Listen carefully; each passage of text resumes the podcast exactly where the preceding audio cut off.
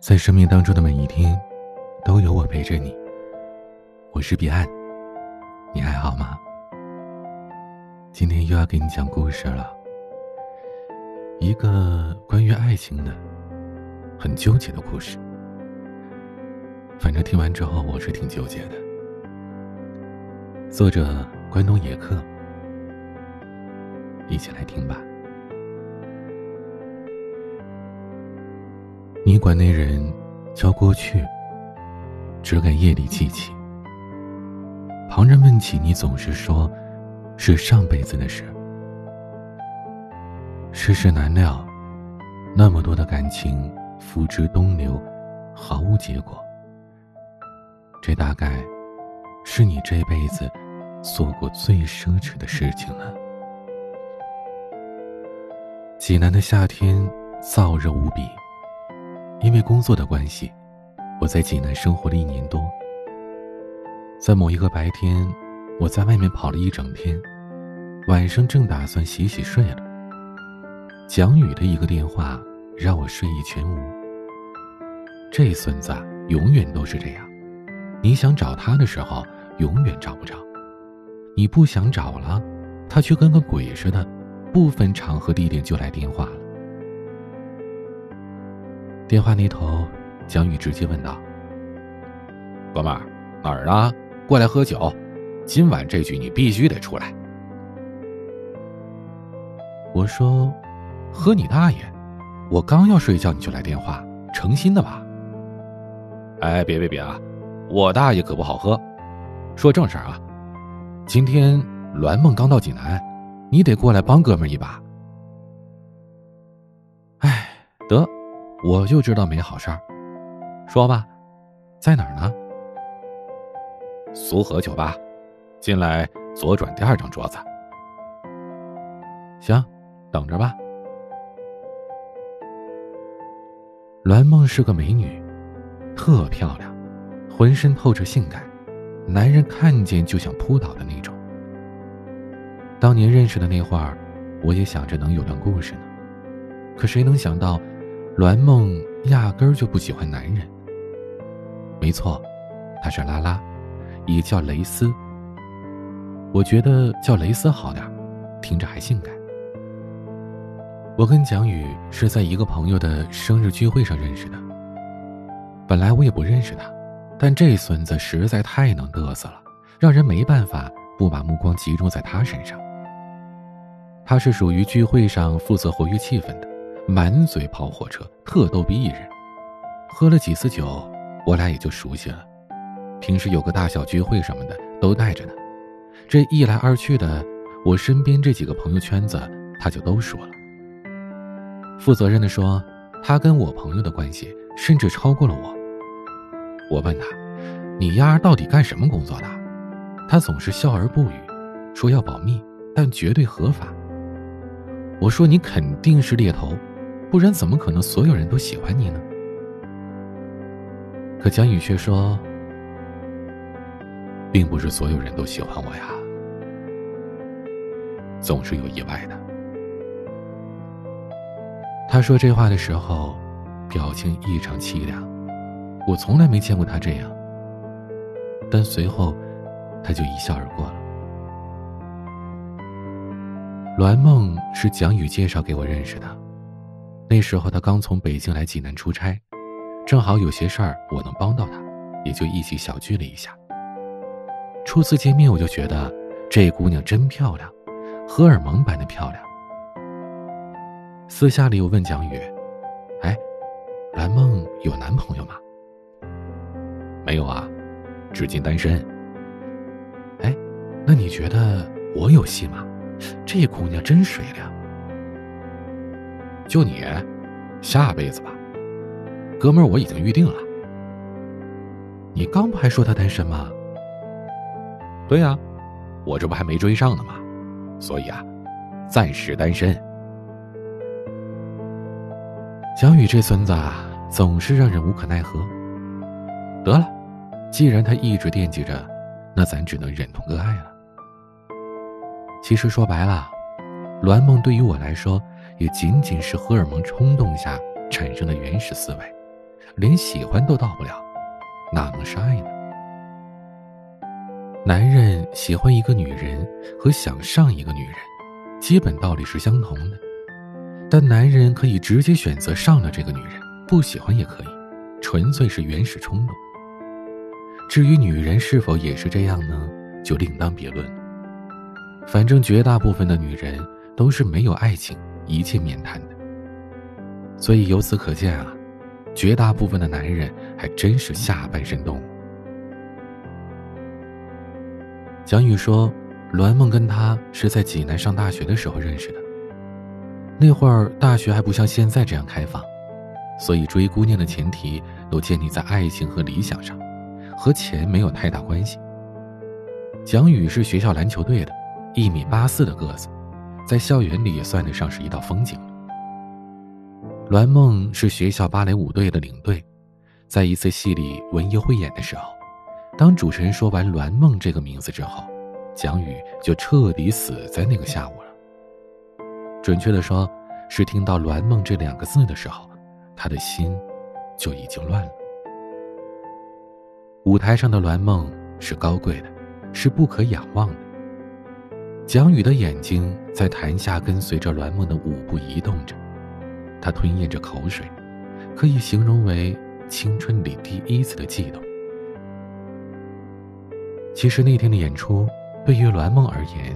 不是收获了一位死心塌地的小伙子，而是收获了一群色胆包天的小伙子。因为栾梦平时都在舞蹈室练舞，自从到了大学也很少出门。对于这位横空出世的美女，校园里仍然单身的少年们自然是摩拳擦掌。蒋宇不傻，他当然知道，以栾梦的条件，只要一露面，肯定是情敌千万的那种。他不能和其他人那样。他必须以另一种方式，让栾梦从这几千人当中看到自己，从而感动的以身相许。蒋宇选择的是怀柔政策，那些愣头青都是堵在栾梦回寝室或者去食堂的路上，这太低级了。那都是蒋宇中学玩剩的。对于姑娘来说，滴水穿石、润物细无声般的关怀，来的是更加入心、入骨。每天栾梦练舞的时候，蒋宇就等在门口。栾梦出来的时候，他一杯热水送上。每天栾梦回寝室的时候，两瓶热水打好，交到栾梦手里，他转身就走。学校整个食堂的所有窗口，他都打好了招呼，只要是栾梦过来吃饭，全都免单，等月底一起找蒋宇结账。最牛逼的是，这期间，蒋宇愣是对栾梦一句话都没说过。这再高冷的女孩，估计都明白是怎么回事了。但纠结就纠结在这儿啊！既然你对我有意思，干嘛不跟我说话呢？终于，在一次偶然相遇的情况下，栾梦把蒋宇叫住了。哎，你什么意思啊？栾梦瞪着蒋宇说：“没意思，为人民服务呗。”蒋宇按耐住内心的紧张，面无表情的说着：“去你大爷的！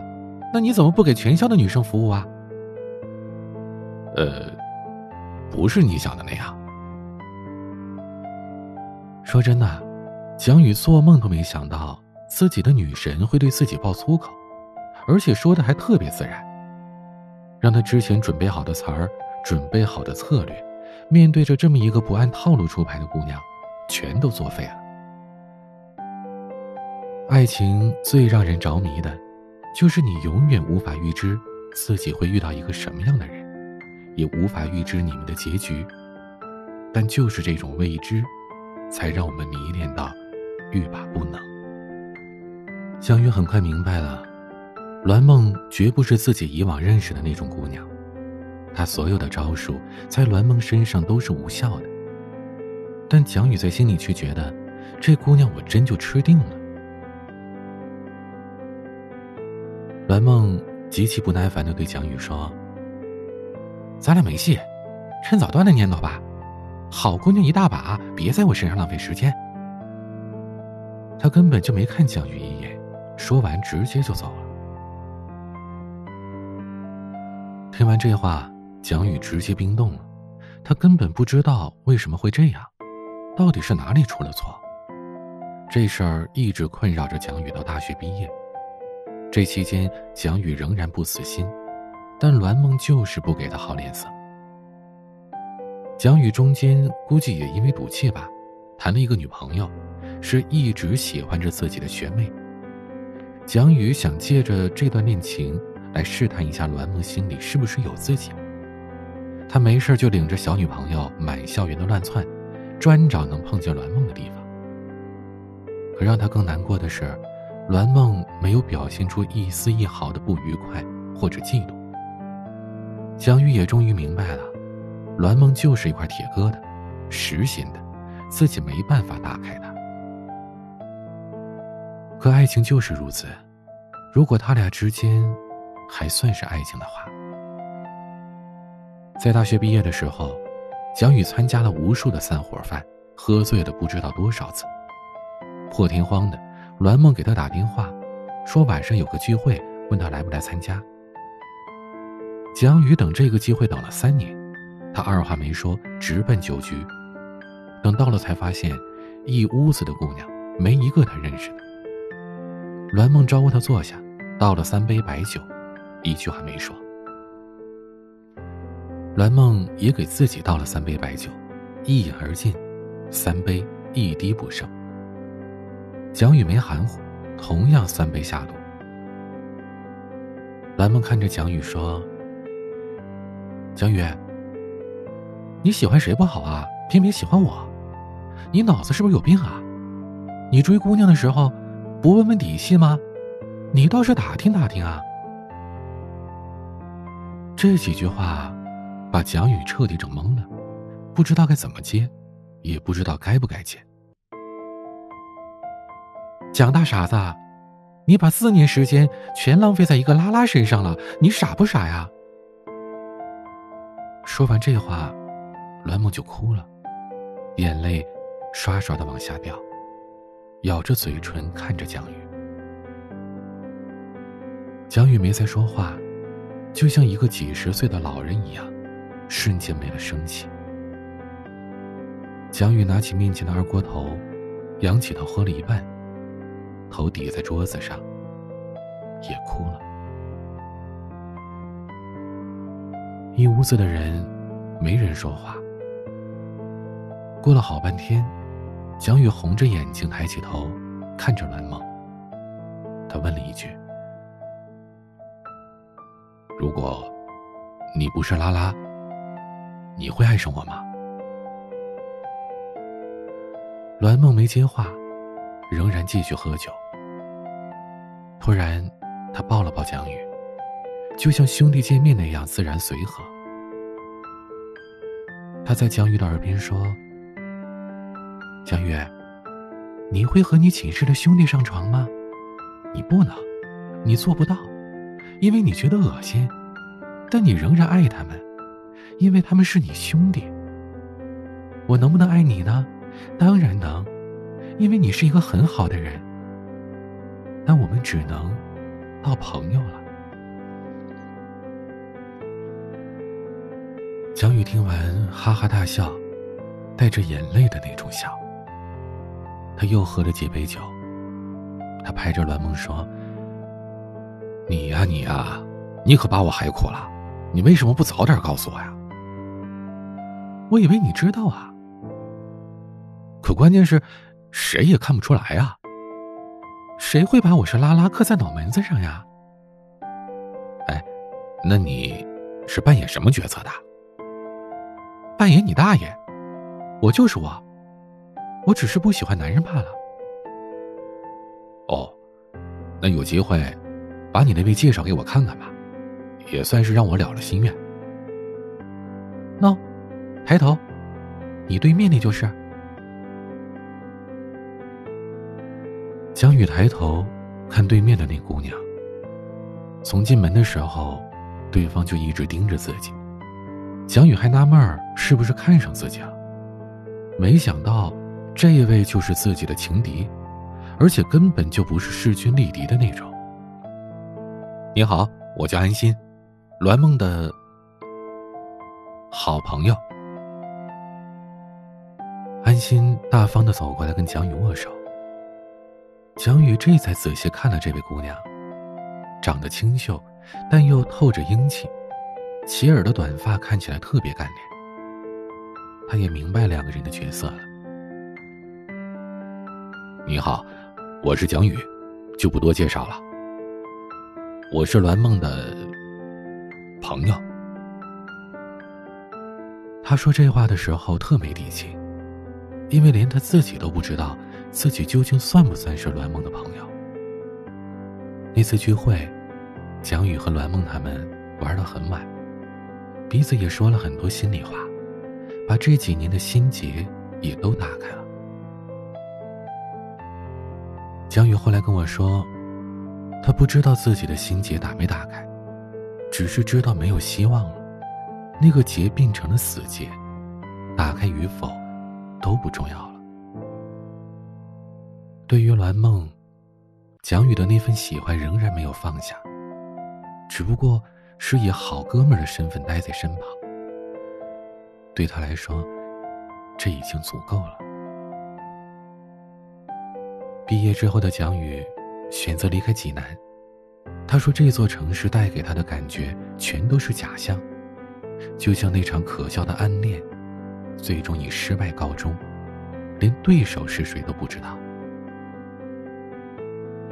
蒋宇去了深圳，而栾梦留在了济南。他和安心一起开了一家舞蹈工作室。每年的同学聚会，蒋宇都会来参加，而每次参加。都是以醉的不省人事收场，因为每次他和栾梦都是喝的最多的，而在场的朋友都知道，他的那段算不上感情的感情。所有人都搞不懂栾梦和蒋宇的事儿。如果说栾梦不喜欢蒋宇，那为什么每次聚会都会拉着蒋宇说个没完，又哭又笑，喜怒无常呢？如果说喜欢，那为什么每次聚会之后，两个人像是商量好似的，彼此不再联系，就像仇人一样呢？这事儿啊，估计连他俩自己都解释不了，只能说一段感情一段伤，一个脑残配傻子了。小雨在深圳待了三年，因为公司要在济南开分公司，他只能回来。而栾梦因为工作室的活动和北京那边牵扯的越来越多，索性就把工作室搬到了北京。这俩人像是商量好似的，彼此错过。我问过蒋宇，为什么栾梦会是这样的取向？蒋宇先是沉默，然后才开口说道：“栾梦的父亲。”在他六岁的时候就离婚了，他跟着母亲生活。后来母亲改嫁，嫁了个富商。生活虽然好起来，但噩梦也随之来了。在栾梦初三的时候，继父趁着他母亲没在家，强奸了他。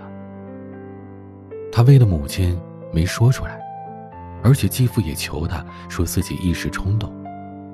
他心软，就没对任何人讲。但事与愿违，没过多久，她发现自己怀孕了。她背着家里人去小诊所，结果大出血，差点命就不行了。医生给她家里人打电话，说想保命只能切除子宫。栾梦的妈妈问孩子是谁的，栾梦死活不说。最后没办法，栾梦的妈妈在手术单上签字。栾梦就这样彻底失去了做母亲的资格，因为失去子宫以及继父的伤害，栾梦的心里在潜移默化的改变，比如惧怕男生，对任何男人都没有好感。他越来越封闭自己，直到他遇见安心。江宇说完这些之后，抽了一根烟，靠在沙发上，闭着眼睛接着说：“栾梦跟我说过，如果他的子宫没有切除，他会选择跟我在一起。可现在他即便不是拉拉，也不可能跟我在一起。他说他得为我负责，毕竟我家里就我一个。可一个孩子而已啊，去哪儿不能领养一个呀？我都说了我不在乎，可他还是不愿意。或许他就是不喜欢我吧，从来也没爱过我。后来，因为栾梦去了北京，每年的同学聚会就剩下蒋宇自己了。栾梦再也没回过济南，至少已经两年没有回来过了。蒋宇也不是没有找过他，但一切的联系方式都断了。蒋宇的终身大事，他父母已经不知道催过多少次了，但在蒋宇心里还是抱有侥幸的心态。他觉得，再等等，总应该有个结果吧。或许事情就有转机了呢。可他不知道的是，有些事可以等，有些事不能等。他和栾梦，就像是海鸥和鱼一样。只能彼此相望，任何一个人想要改变这种现状，最后都会是遍体鳞伤，或者死无葬身之地。蒋宇最终是抵不过时间的，人最怕的就是没有希望。任何一件事情，只要还有希望，就有坚持下去的动力。而栾梦对于蒋宇来说，是绝望的等待。蒋宇终于同意相亲了，因为他实在是耗不起了。见过了几个姑娘之后，蒋宇终于定了一个。我见过几面，是挺有气质一个姑娘，对蒋宇言听计从，让我们好生羡慕。蒋宇的女朋友和栾梦比起来。就像是一杯烧酒和一杯烈酒的区别，一个热情似火，一个外冷内热。而蒋宇也从一开始的试试看，发展到了谈婚论嫁的地步。从他的眼神里看得出来，他是越来越喜欢这姑娘了，打从心里想娶对方。蒋宇跟我交代过，他曾经和栾梦那些事儿。就不要再提了，更是千万不能让他女朋友知道。毕竟这种事儿，于情于理，对谁都是伤害。他不想因为这一件根本没有发生过的事，弄得彼此不愉快。感情这种事，就是如此。有人走，就有人来。恋爱就像是等车。如果一直等不到要坐的车，那只能打车，或者走回去了。感情也是一样，没有谁会一直在原地等着某个人。时间到了，人就走了。后来很长一段时间，我都没有再见过江宇，打电话也打不通。后来我才知道。这孙子已经把订婚仪式都搞完了，现在正忙着准备婚礼呢。给我来电话，他让我过去帮忙。新房挺漂亮，装修的风格也挺好的。蒋宇显得很兴奋，他跟我显摆。在书房的一处角落，他指着一个杯子说：“这是栾梦最喜欢的一套被子，整个济南就这一套了。可搬家的时候还是碎了几个。”就剩下这一个了。本来打算送他的，你说他知道了，会不会得杀了我呀？江玉回过头，笑着跟我说这些，但他没发现，他女朋友也在我身后。问了一句：“栾梦是谁呀？”我们嘻嘻哈哈的说：“是曾经的一个朋友，是寝室兄弟送的杯子。”刚刚想起来，就随便聊了几句。他女朋友将信将疑的走了，吓得我俩一头汗。栾梦对于蒋宇来说，真的是一辈子的冤家。因为堵车，对面的喇叭声把我从回忆里拽了出来。看了看表，都已经堵了半个小时了。蒋宇的电话又过来了，问我什么时候到。我说马上，堵车呢。从蒋宇的语气里，我听出了兴奋和激动。毕竟他已经两年多没有见到栾梦了。蒋宇原定在月底结婚，正好栾梦这次回来，也不知道会发生什么。到了苏荷酒吧，我远远的就看到蒋宇对我招手。我走过去，看见许久未见的栾梦，一阵恍惚。栾梦有些胖了，但还是那么漂亮，人更稳重了。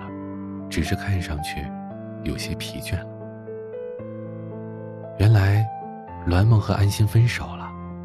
分手的原因很简单，安心抵不过家里人，找了一个自己根本不爱的男人结婚了。但安心又无法说出自己的痛苦。毕竟在国内，这种事情，家里人多半还是无法接受的。栾梦和安心不一样，自从当年从家里出来之后。他就没有再回去过。一是无法面对曾经伤害过自己的继父，二是无法面对母亲的言不由衷。他索性就收拾东西从北京回来了。临走之前，栾梦抱了抱安心，感谢他这么多年的陪伴。接下来的路，他会自己走。安心哭着送他上了飞机。栾梦一滴眼泪都没掉，他看着哭得撕心裂肺的安心，他只觉得心里出奇的平静。因为只有心死的时候，人才会特别平静。他知道，自己的一部分留在了安心那里，永远也取不回来了。他永远都无法那么自私。我们三个人。不知不觉就聊到了深夜，说说这两年的生活，说说这两年的感情。当说到蒋宇的感情问题时，栾梦随口说了一句：“蒋宇，你也不小了，得找个女朋友过日子了。”我没接话，蒋宇也没接话。三个人都沉浸在重逢的喜悦当中，压根就没想到。蒋宇月底要结婚的事儿，也没来得及跟栾梦说这事儿。空气突然陷入了极度的尴尬当中。倒是蒋宇先打破了僵局。他问栾梦在济南待多久。栾梦说可能就不走了。蒋宇说好，那月底过来参加我婚礼。时候不早了，我先回去了。他不敢一个人在家。说完，他就走了，留下了尴尬的我，以及没有缓过神的栾梦。蒋雨走了半天，栾梦才想起来问我：“刚才我没听错吧？他月底结婚？”“嗯。”“怎么都结婚了？就剩下我自己了？”栾梦说完这句话，就没再说话了。他看着窗外的人来人往，车水马龙。陪他坐了一会儿，相对无言。后来起身走的时候，我跟栾梦说：“我不想安慰你什么，但你要知道，蒋宇曾经为了和你在一起，付出过怎样的努力。”我知道，我只是有些难过。他爱上了别人，你说我是不是挺贱的？当初不给人家希望，还吊着人家。现在有个说法叫什么来着？哦，对了，绿茶婊，特虚伪的那种。我就是这样。你别这么说自己，你明知道事情没那么简单的。算了，走吧。时间不早了，我自己待会儿。别瞎想了啊！要不要我送你回去？不用了，我想自己待会儿。得嘞，那拜拜吧。跟栾梦告别之后，我没打车，是走着回去的。我想着这俩人的事儿，究竟是哪个环节出了问题？是否真如蒋宇说的，栾梦从来就没喜欢过他呢？可是栾梦知道蒋宇要结婚之后，那神态完全就跟丢了心爱的人一样。可两个人怎么就没办法在一起呢？仅仅是性取向的问题吗？我不得而知。这问题，连他俩都没弄明白，旁人就更别想明白了。蒋宇的婚礼如期而至，新娘子美丽动人，新郎一表人才，一切都是那么完美。栾梦迟到了。在新郎新娘交换戒指的时候，他才刚刚赶到。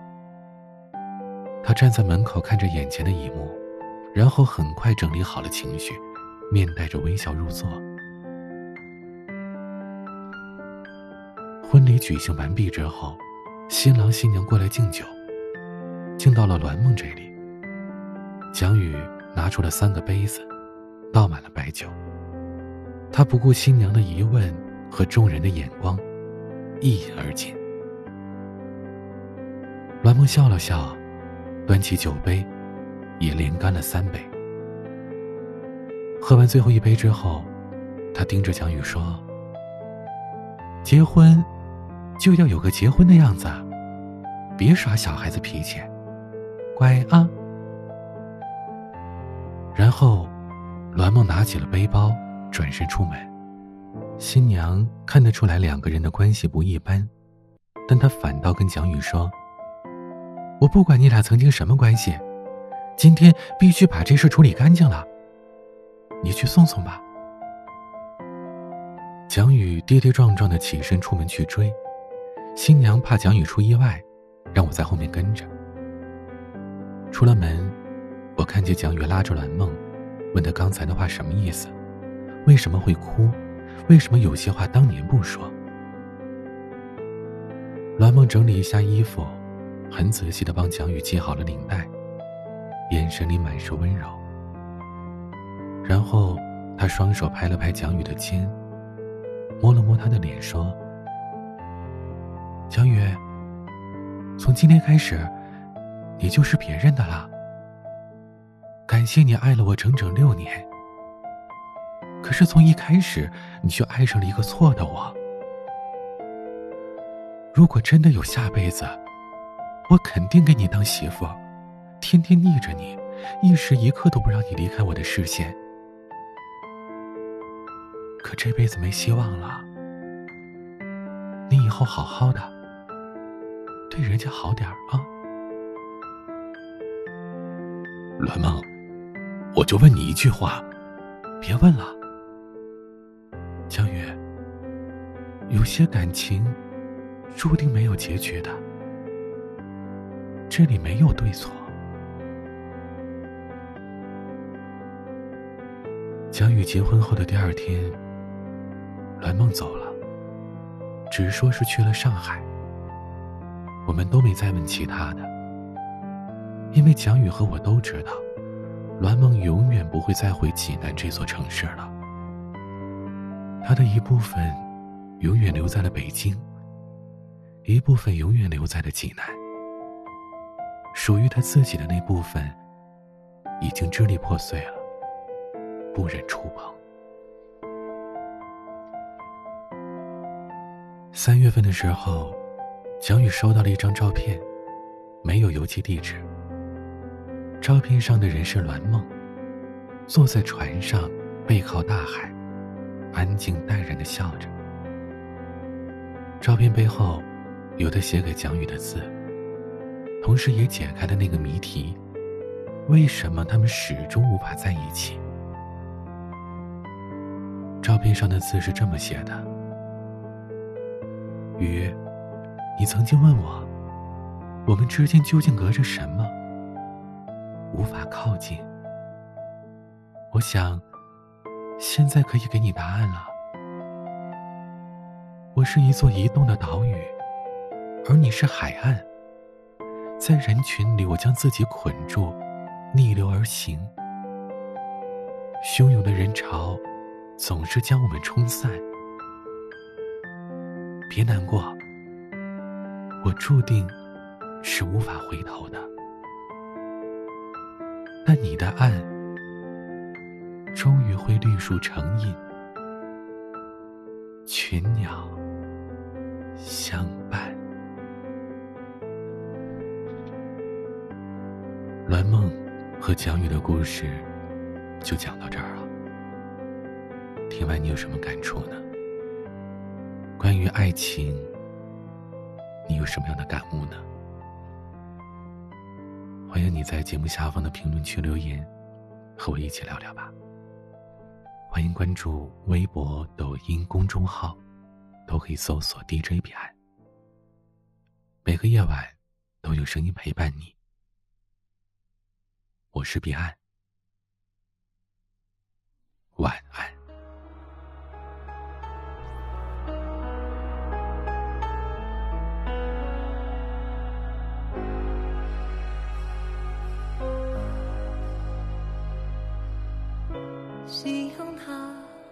藏着熟悉的家，岁月它蹉跎了你的脸庞，孤单长路，各自在奔四方。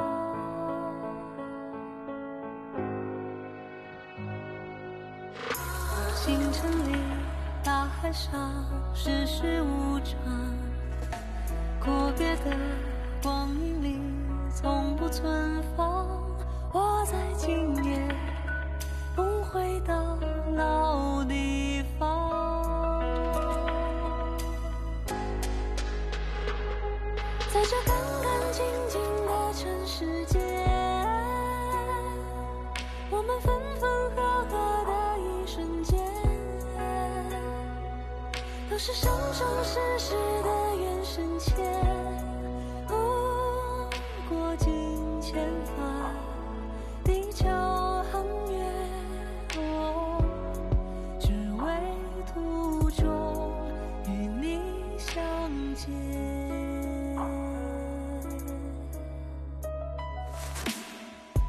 白云它流转在一世心房，记忆它回旋在八十天上。